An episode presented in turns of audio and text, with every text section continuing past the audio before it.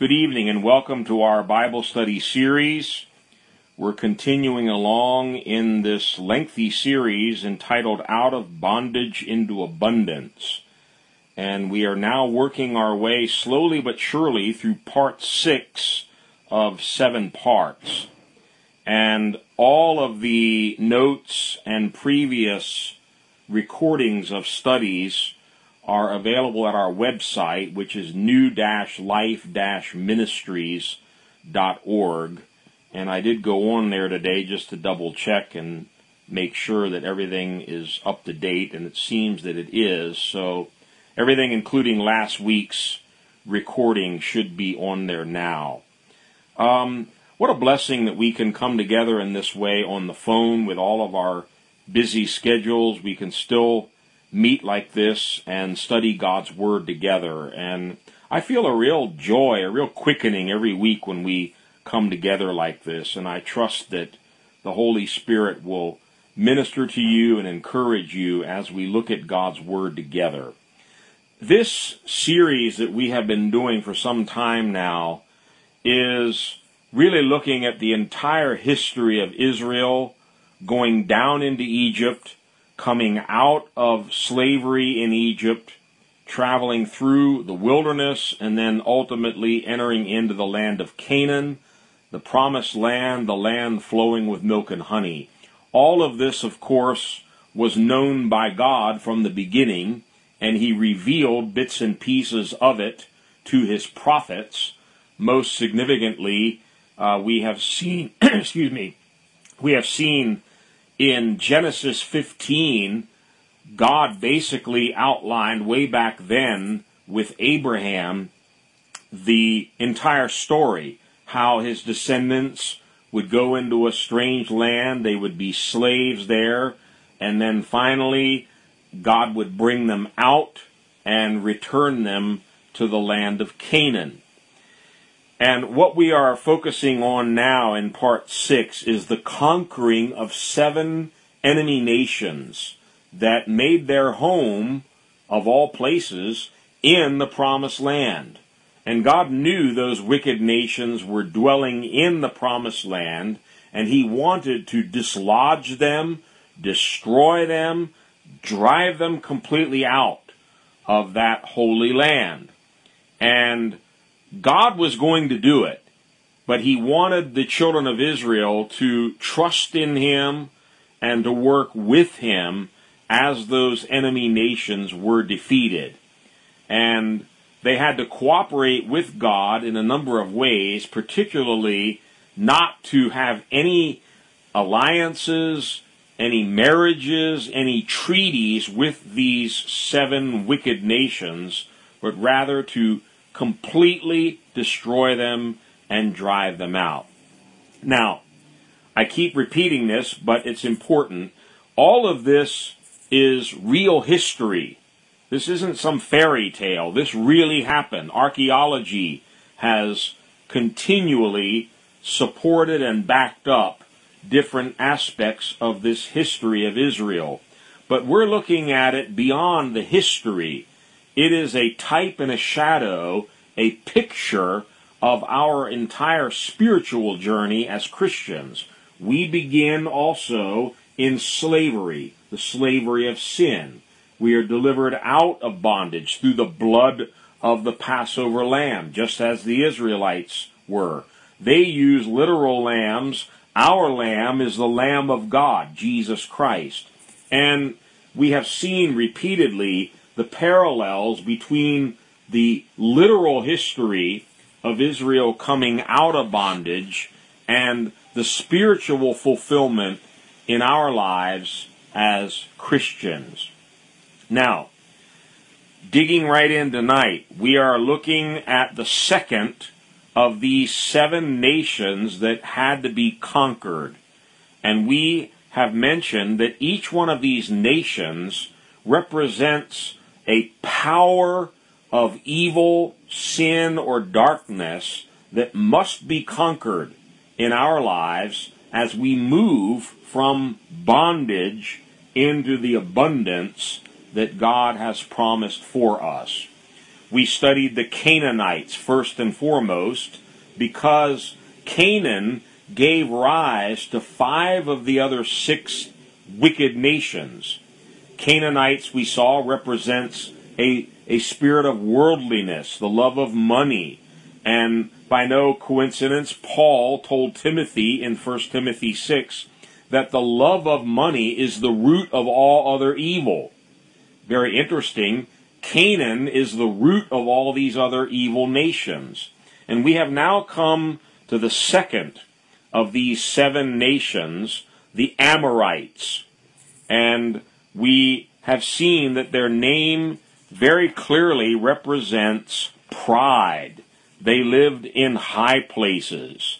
Their name means publicity or prominence. They were the mountaineers. They lived in high places. And we have taken several weeks already to study this one because it is such a prevalent human problem. The problem of pride. And just when you think you don't have any of it, God reveals to you that you still have a great deal of pride in your life. And I would dare say, if we begin to entertain thoughts that we are no longer proud, we are probably so deceived that we don't know how proud we are. Remember, pride by definition is a form of self deception. That's what makes it so powerful and so scary. We can deceive ourselves. Jeremiah said, The heart is desperately wicked. It's deceitful above all things. Who can know it?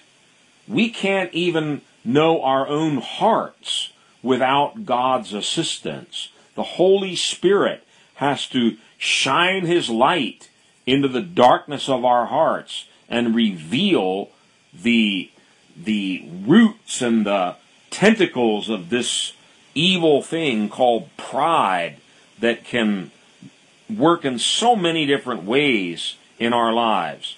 And we have been looking at seven steps that will help us to overcome pride. And each one of the seven steps basically begins with the same two words humble yourself. And we saw that numerous scriptures point to the fact that we have one of two choices. We either are proactive and we humble ourselves, or we wait for God to humble us. And it is definitely preferred that we take the first choice. We need to proactively understand God's Word and look for ways to humble ourselves rather than wait like King Nebuchadnezzar for God to lower the boom on us and humble us. So we're continuing on, and if you are following in the notes, we have now come to page 105 and again, this is in part six, Conquering Seven Nations. And we want to begin looking at point four. And just to very quickly recap, we saw step one, humble yourself, submit to God and to others. The others part is where it becomes difficult. It's easy to submit to God as long as we don't have to listen to anyone else. But part of our submission to God is also submitting to authority that He places over our lives, whether it's our pastor, our husband, our boss, the police officer, the government. There are a variety of authorities that God places over each one of us, and we must learn how to submit under those authorities. Point two was humble yourself, boast in the Lord, not about yourself. We are all natural boasters. We like to boast and brag about something. But rather than brag about ourselves, we learn how to boast in the Lord, to glorify God, to tell about Him and His great works. And you can do that all day long. That's why the Bible says, let the one who boasts boast in the Lord. Brag about your God. Be, be bold. Tell people how the Lord has helped you, how He saved you, healed you, delivered you, answered your prayers. What a great God. He, he formed this whole universe out of nothing. We can never tire of praising and exalting and glorifying God. And actually, that is a great antidote to our human problem of boasting about ourselves. Focus on God. Boast about how great He is. Third one, humble yourself, acknowledge who you really are. That's a tough one. Because if you really take Scripture at face value, the Scriptures paint a very bleak picture about the human condition. We are nothing. As I just quoted from Jeremiah 17, we are desperately wicked. We're fallen creatures. We're proud. We're arrogant. We're angry. We're hateful. We're, we're just full of all kinds of evil, Jesus said. That's why we must be born again. We must be completely transformed because in our fallen condition, Paul puts it very plainly. He searched himself and he said, I find no good thing in me. No good thing. And basically, scriptures we've already looked at, we are nothing. Now, continuing on to point four. These are steps toward overcoming pride, overcoming the Amorite spirit. And they're all interrelated, but we're trying to pick out different facets of this process.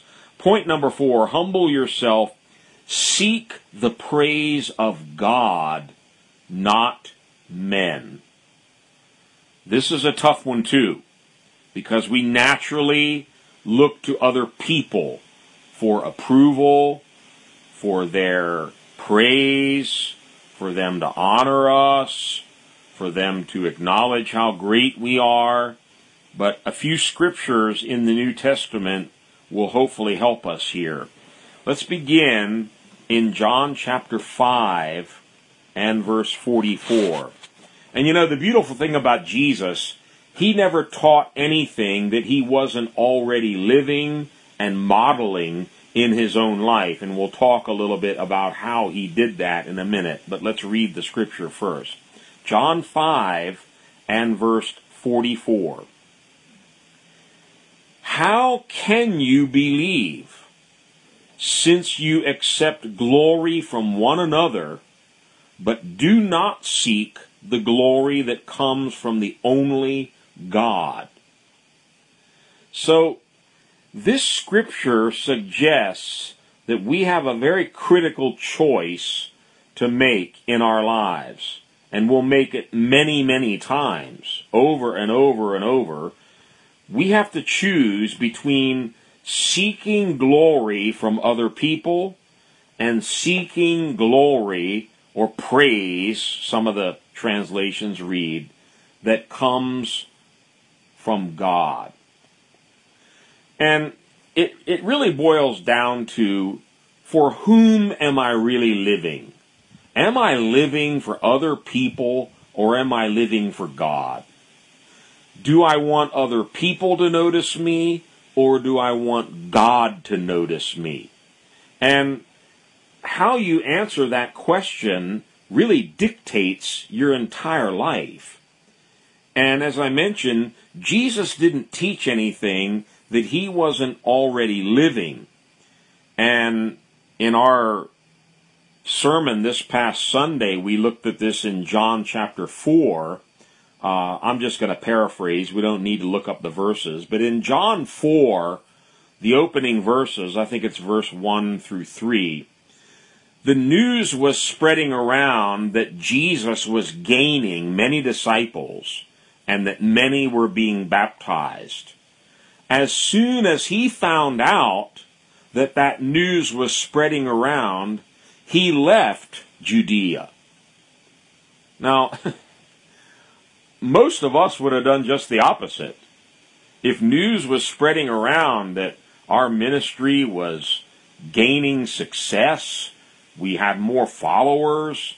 More people were joining our church. More people were getting saved and baptized. My goodness, we would pose for photographs. We would stay behind to do interviews for the newspaper and the TV and and uh, uh, other media sources so we could get our name in in the headlines and in the bright lights. Jesus ran away from those situations. Why? He wasn't seeking praise from men. He only wanted to please his Father.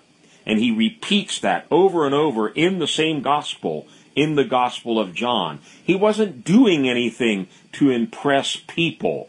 He was living out his life to impress, to glorify, and to please his Father in heaven. A little later in John, in John chapter 6 verse 15, it says, there was a group of people coming, they wanted to make Jesus king. Oh my goodness. What would we do today if we found out that people were coming to make us the next king of America? Wow. Bring it on. About time they recognized my greatness. Jesus ran away when he heard that they were coming to make him a king. Why? Because this was again the praises of men. And he knew how fickle man is. One minute they want to make you king, next minute they're screaming, crucify him. And you and I I know it's a tough choice, and a lot of times our flesh gets the best of us, and we just want some approval, some praise, some acknowledgement from man, but we need to keep coming back to this decision. I seek not glory from man, I seek glory from God. What would we rather hear? People around us patting us on the back saying, Good job, brother. Nice job, sister. You sang really well in the choir this Sunday. Or would we rather hear those words ringing out from heaven, Well done, good and faithful servant. Enter into the joy of the Lord. May God help us to change our perspective and to seek praise from God and not from men. Look at another very important passage in the Gospels. This one is found in Luke chapter 14, and we'll read from verse 7 to 11. Jesus often picked on the Pharisees because they were the exact opposite of what he was trying to teach. They sought the praise that comes from men. They liked their long flowing robes and places of honor and titles, and they wanted to be in the limelight. They were just the opposite spirit of the Spirit of Christ. And notice what it says here in Luke 14 from 7 to 11. When he noticed, and in the outline notes, I have put those two words in all caps when he noticed. Jesus notices these things.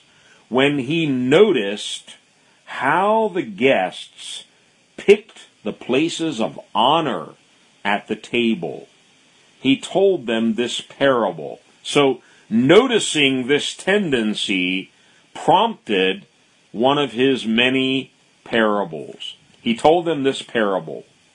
When someone invites you to a wedding feast, do not take the place of honor, for a person more distinguished than you may have been invited.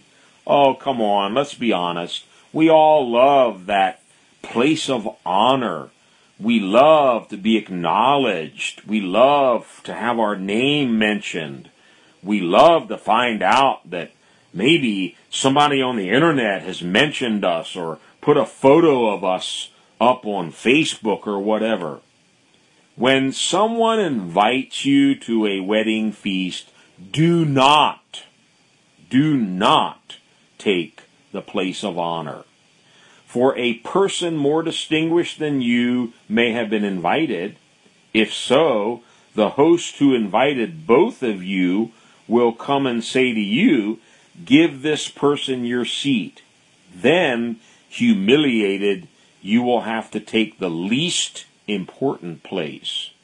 But when you are invited, take the lowest place so that when your host comes, he will say to you, Friend, move up to a higher place. Then you will be honored in the presence of all the other guests. And here's the punchline. For all those who exalt themselves will be humbled. All those who humble themselves will be exalted. We've talked about these two things. Either humble yourself or you will be humbled. Better to humble yourself and then God can exalt you. But if you try to exalt or promote yourself, he says, definitely you will be humbled. This thing runs deep in our culture today. This thing of wanting a place of honor, desiring the praises of men, wanting to have big titles after our name, wanting people to acknowledge our titles and our positions and our accomplishments. We read about it already in 1 John 2. It's called the boastful pride of life. We love to boast about what we are, what we have, what we've done, who we think we are, what education we have, and you can fill in the blanks. It's all about me, myself, and I. Seeking to exalt myself. Seeking that place of honor. And Jesus is very clear here. If you go on seeking for that kind of honor, He will put you down. He will humble you. And I, have mentioned this repeatedly because I'm an expert at this, I have been humbled many times by God over the years, and it is not pleasant. And I guarantee you, when you start to move in a spirit of pride where you want to show everybody else who you are and how great you are and how spiritual you are and how many churches you've opened and how many prophecies you've given and, and on and on it goes. God will find a way to humble you. And I have discovered that he is a master, as did uh, Nebuchadnezzar. The Lord knows how to humble those who walk in pride. Better to take the initiative, look for the lowest place, humble yourself, get low to the ground so that you don't have too far to go. You're already down God won't have to humble you. You know, I could think of many stories to tell on myself, but I'll tell you one. Some years ago, um, I was in charge of a training center for young ministers, and we would often take groups of ministers out on little missions trips Sometimes we would go for evangelistic meetings and things of that nature. Well, we had uh, a large van. It was actually a small kind of a mini bus that the ministry owned, and it could carry about, I guess, 15 or so people. And one morning, uh, I learned that one of the ministers, when driving this minibus, had backed into another car and scraped the rear end of the bus. And my goodness, I gave her a good scolding in front of all of the other ministers that morning. You know, you're you're not faithful with God's uh, property. You're you're you know you're wrecking his car and you're not being careful with the things God has given you, and on and on I went with my rant. Well, God is good. That same evening, the same group of ministers got into that bus, and guess who the chauffeur was? yours truly. And as we were backing the bus out of the ministry parking lot, you could hear this long, protracted, grating, screeching sound of metal on metal as I raked the whole side of the bus across a fence as I was backing out of the parking lot. And there was dead silence in the bus. And of course, everyone still remembered quite freshly my rebuke for the poor sister who had uh, scratched the back of the bus that morning. Well, here I am in my pride backing the bus out and did far more damage to the whole side of the bus than that poor sister did. Silence for about a minute. I couldn't even speak. And finally, I had to stop the van, humble myself, and just apologize to everybody in the van because I understood what had just happened. God humbled me. And let me tell you something, it's not fun. It's not pleasant, but I thank God that He does. He puts us back in our place. Otherwise, we'll keep uh, growing in that pride and puffing ourselves up and thinking we're somebody. We're nobody. We're nothing. Another scripture that we want to look at is found in Matthew 6. I mentioned earlier the Pharisees.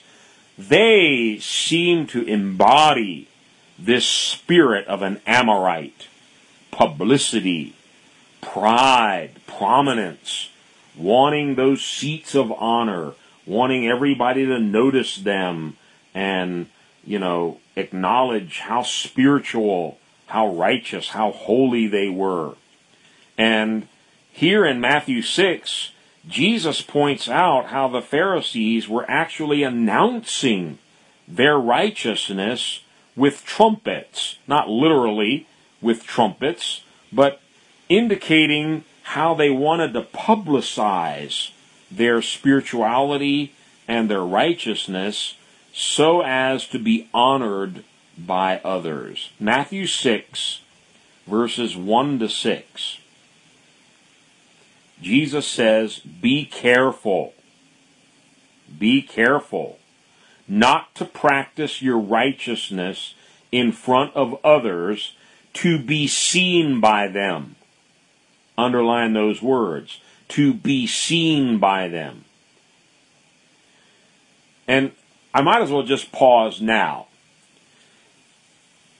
It's not just what we do that matters, it's why we do it, the motive behind our actions. We can do lots of righteous things, we can do lots of good works, as were the Pharisees.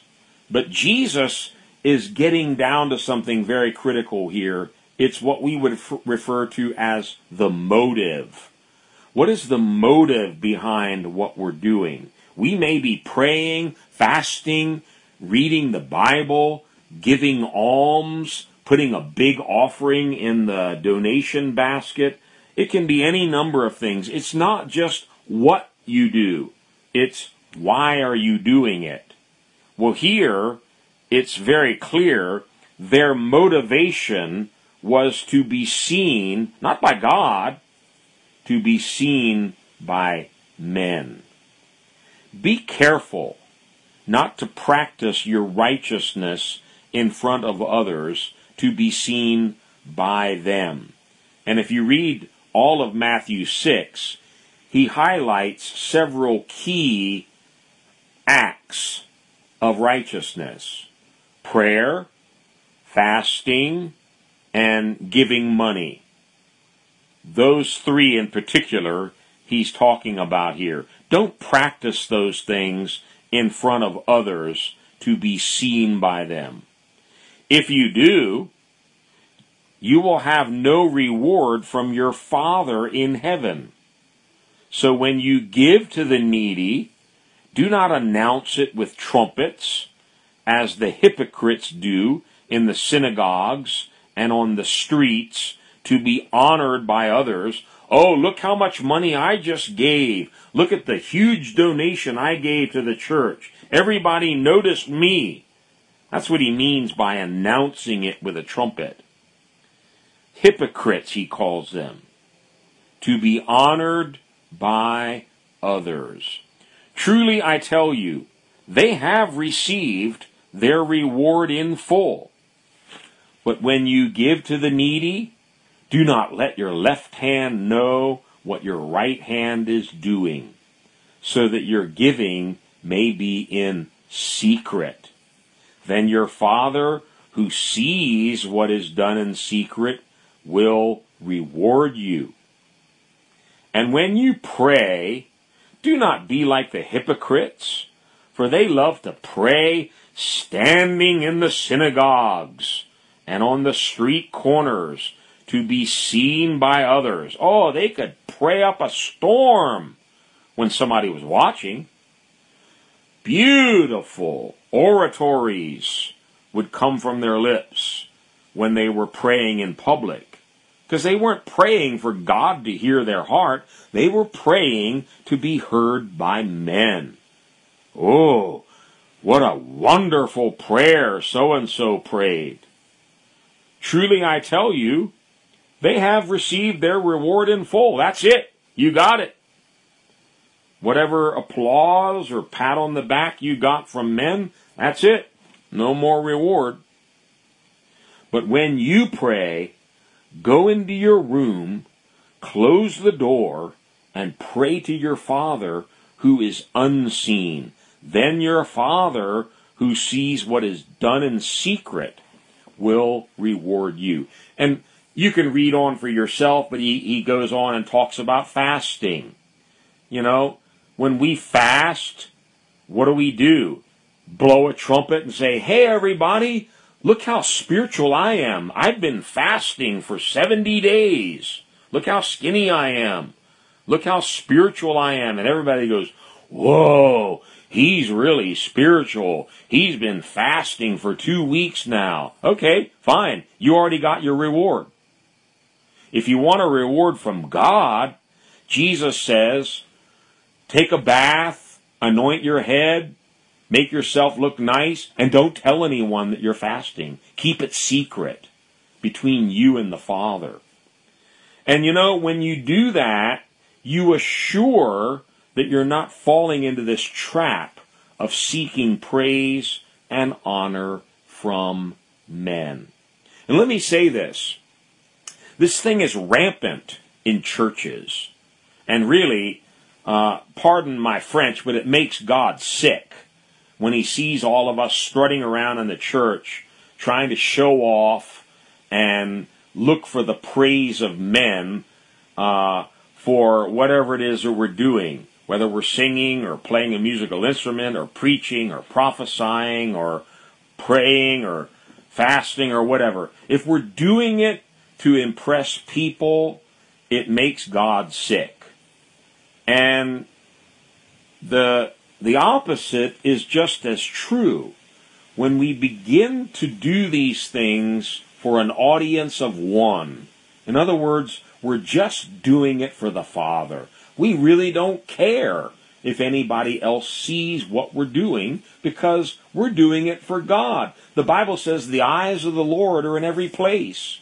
He sees what you're doing. Nobody else has to see it. God sees it. And if you want a reward that comes from God, then that's enough. But we have far too many ministries, far too many ministers that are just promoting themselves, lifting themselves up. They want to be in the bright lights. They want everybody to know who they are. And really, that's a sure way to kill a revival. And if you read about the great revivals, such as the one that took place on Azusa Street in the early 1900s, inevitably, when the Spirit of God starts to move, the flesh tries to get in there too. And you have people that start to lift themselves up, start to promote themselves, and inevitably it shuts down the revival and it kills the anointing.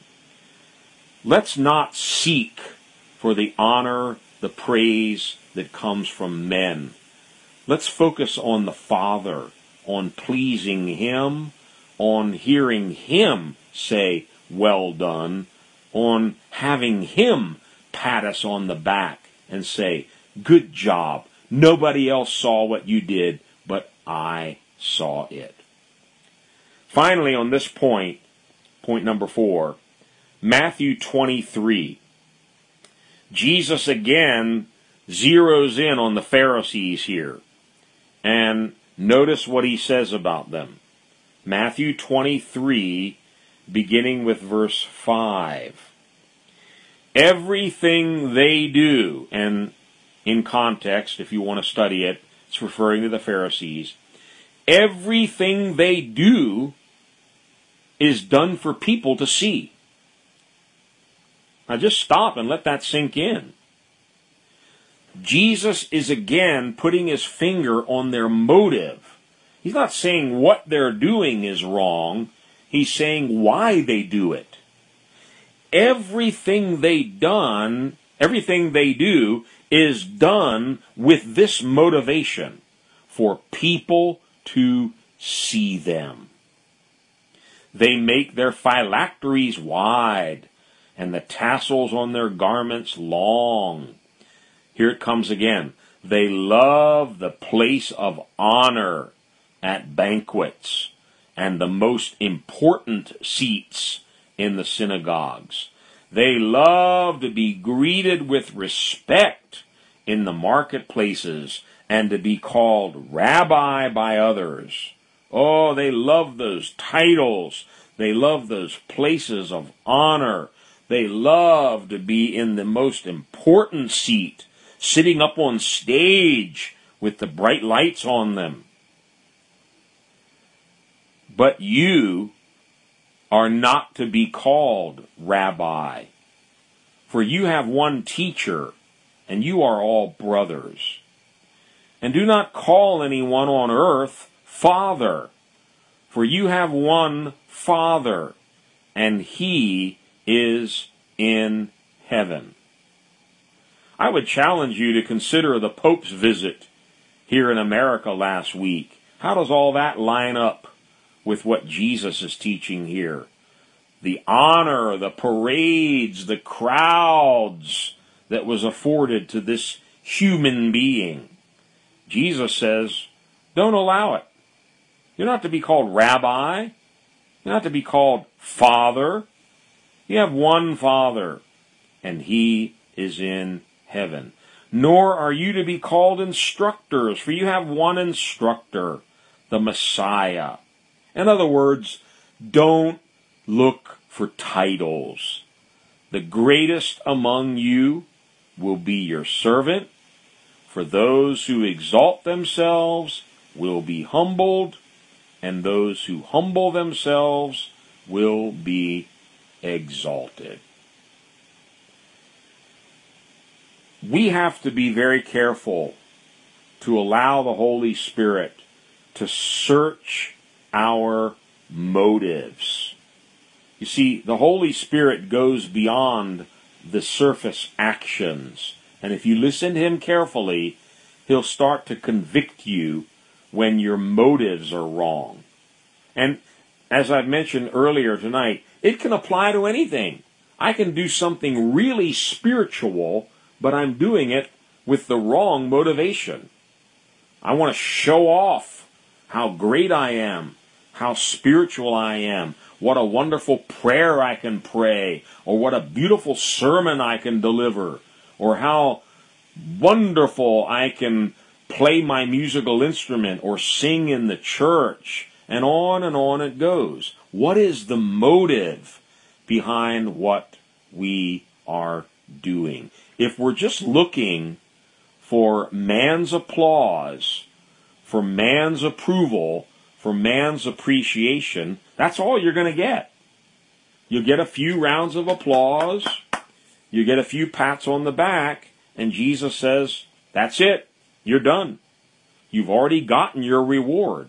But if we start to do things to please the Father, We know that He's watching us.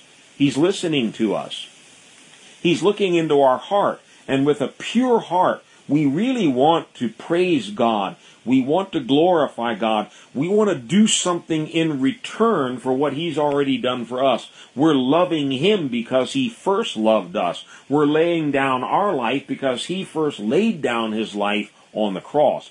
Those kinds of actions please God and they bring an eternal reward. A far greater reward than these fickle, passing uh, applauses that we can sometimes generate from people around us. Again, summarizing point four, humble yourself, seek the praise of God, not men. Again, this is something we have to do. This is a choice we make. This is a step that we proactively seek to follow. I'm going to look for praise that comes from God and not from men. I'm going to choose the lowest place. I'm going to choose to remain hidden out of the limelight.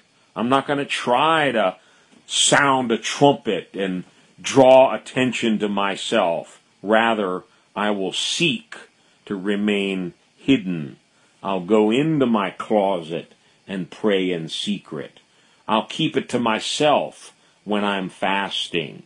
Um, I'll not look for those important seats, those places of honor. You know, it's almost been humorous for me over the years in working with many, many uh, other ministers and many other people, uh, particularly younger ministers. Uh, it's it's it's often humorous to look how they seek that important seat. They want to sit next to somebody important. They want to kind of snuggle up to whoever's in charge and and be at that table where all the important speakers are sitting or where all of the chief pastors are having their lunch. Well, we're going to learn in the next point, and this connects with what we've just studied. Uh, look for the lowest people. Go sit at their table. Be willing to associate with people of low position rather than seeking the most important seats.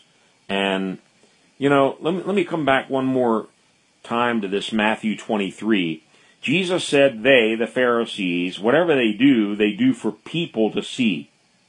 They love places of honor, they love the most important seats, and they love to be greeted with respect and called rabbi and father, etc. Our society today, the entire culture is built around this thing. What's your title? Who are you? Vice president of this, chief of that, senior pastor of that, chief apostle of that, head bishop, PhD this, doctor that, and on and on we go with our titles. You know, I think they're meaningless to Jesus. Jesus really doesn't give a hoot about our title. He cares about who we are. And who we are is not defined by our title. Now, maybe you went to medical school, passed all the medical exams, and you are a practicing physician. That's great. That's wonderful. You are a doctor. But you're not a doctor because you have MD after your name. You're a doctor because you know how to take care of people. Function in who you are. And don't worry about what your title is. If you have a function, people will acknowledge your function. And if you have a title and no function to back up the title, people will eventually wake up to that also. All right, very quickly, let me at least introduce step number five here. And I'm in no hurry. We want to take our time dealing with these Amorites because this is such a pervasive human problem, the problem of pride. So much in the Bible about it. All right, here we go. Step five. If you want to overcome pride, humble yourself, serve others, and in lowliness of mind, esteem others better than yourself. Oh, that's impossible. Esteem others better than myself? That's exactly what it says. Let's kick this one off by looking at Jesus, the testimony of Jesus Christ himself. Philippians chapter 2, verses 3 to 8. And I'm reading from the New King James Version. Let nothing be done. Here again, we're talking about the motivation behind what we're doing. Let nothing be done through selfish ambition or conceit. Oh my God. How often what drives us, what motivates us, is selfish selfish ambition. I want to promote myself. I want people to see me. I want them to esteem me, to praise me, to honor me. What is what does it say? Let nothing be done with that motivation. Nothing done through selfish ambition or conceit but in lowliness of mind. The mind has to change. Our whole way of thinking has to be transformed. In lowliness of mind, let each esteem others better than himself. Now, some listening may find that totally off the chart. Are you kidding me? Esteem someone else better than myself? It sounds pretty crazy, but I would challenge you to try it. As you try it and you begin to practice this, the more you do it, the better you feel. And we think that by putting down others, we're going to lift ourselves up. But really, just the opposite happens. When you lift others up around you, God starts to lift you up. And when you put others down, God puts you down. Learn to value, honor, praise, esteem other people more than yourself. They're better than I am. They're smarter than I am. They're more spiritual than I am. He's a better preacher than I am. He sings better than I do. In lowliness of mind, esteem others better than yourself. Let each of you look out not only for his own interests, but also for the interests of others. Now, remember, it talks about the mind in lowliness of mind. How are we going to change our minds to be able to do this? Next verse.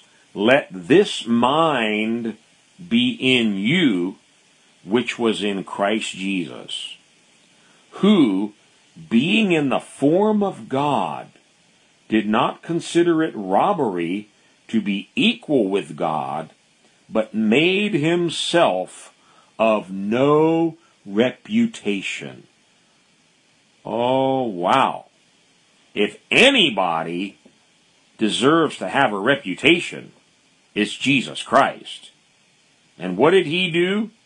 Knowing that he was co-equal with his Father in heaven, he made himself, he chose to do this. He made himself of no reputation, taking the form of a bondservant and coming in the likeness of men, being found in appearance as a man, he humbled himself and became obedient to the point of death, even death on the cross. He knew he was the Son of God. He knew he had been co-equal with his Father from before time.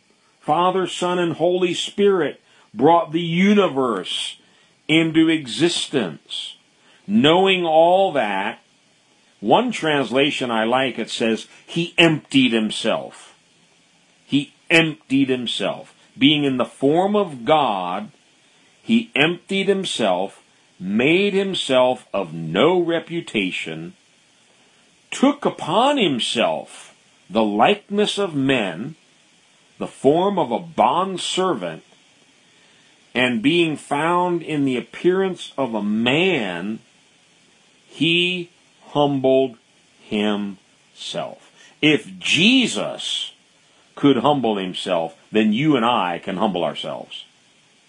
That pretty much ends the whole discussion right there. Jesus is our example. He had no sin, he knew no sin, and yet he humbled himself. How much more you and I, sinful, proud people, need to humble ourselves. Everybody in the world today is so concerned about their reputation. Well, Jesus had a reputation and he discarded it. He made himself of no reputation. Jesus could boldly teach about these things because he lived them. And here's what he says in the next verse, and we'll have to stop here. Very well known scripture, but we often miss part of it. Matthew 11:28. This is where Jesus says, "Come unto me, all you that are weary and heavy laden, and I will give you rest." But in verse 29, equally important, he says, "Take my yoke upon you and learn from me." Underline that. Learn from me. What are we going to learn? For I am gentle and humble in heart and you will find rest for your souls. Take my yoke upon me. That speaks about surrender. Joining up with Him in His will, in His mission. No longer my will, but thy will be done. Obedient to whatever He's calling us to do.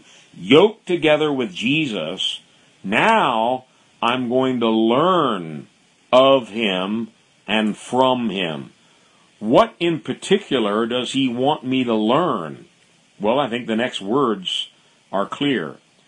Learn from me, for I am gentle and humble in heart. Learn from my example of true humility. True humility.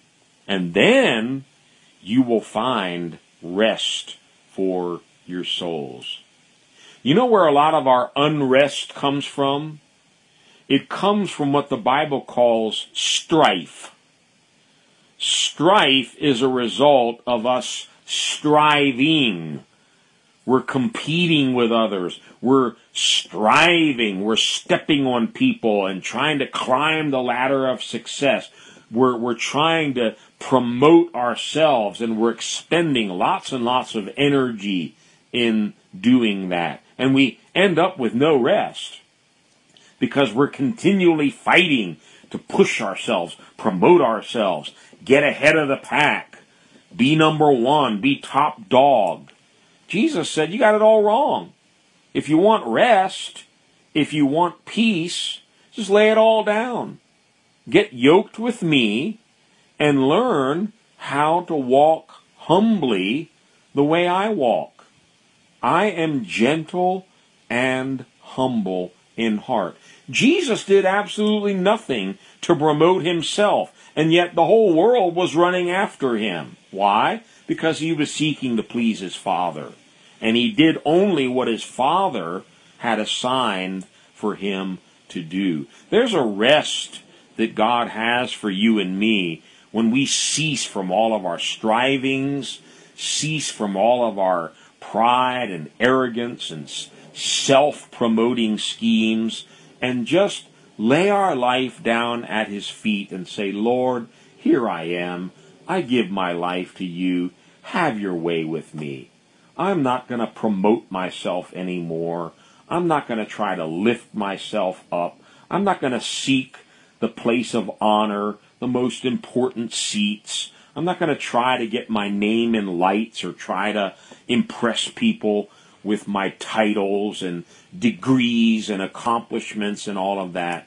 I'm just going to humble myself under your mighty hand and let you lift me up. Can we pray tonight and ask God to help us in this area? This is a very important part of our lives. And true spiritual success can only follow true humility. And the converse is also true. If we don't humble ourselves, we're setting ourselves up for a fall. Pride always comes before a fall. Let's pray tonight. Father God, we pray in Jesus' name that you would help us to humble ourselves under your mighty hand. You, Lord Jesus, said we could take your yoke upon us and learn from you, for you are meek, you're gentle, you're humble in heart. God, so often we have no peace in our lives because we're operating in a spirit of pride, in a spirit of self promotion, self will, self exaltation. God, tonight we want to lay all of that down at your feet and take your yoke. Lord, we want to learn from you. And Father, I pray that you would bring a spirit of true humility into each and every one of our hearts and lives. Defeat this Amorite spirit in each and every one of us, O God. Help us to humble ourselves under your mighty hand, that you may praise us, honor us, and lift us up. God, deliver us from seeking the praise, the approval, that comes from men and to seek your approval. Seek to please you and only you the same way Jesus, the Son of God, did. Lord, bless each and every one. Fill us with your grace and your peace tonight as we bring this Bible study to a close. In Jesus' mighty name, we pray. Amen.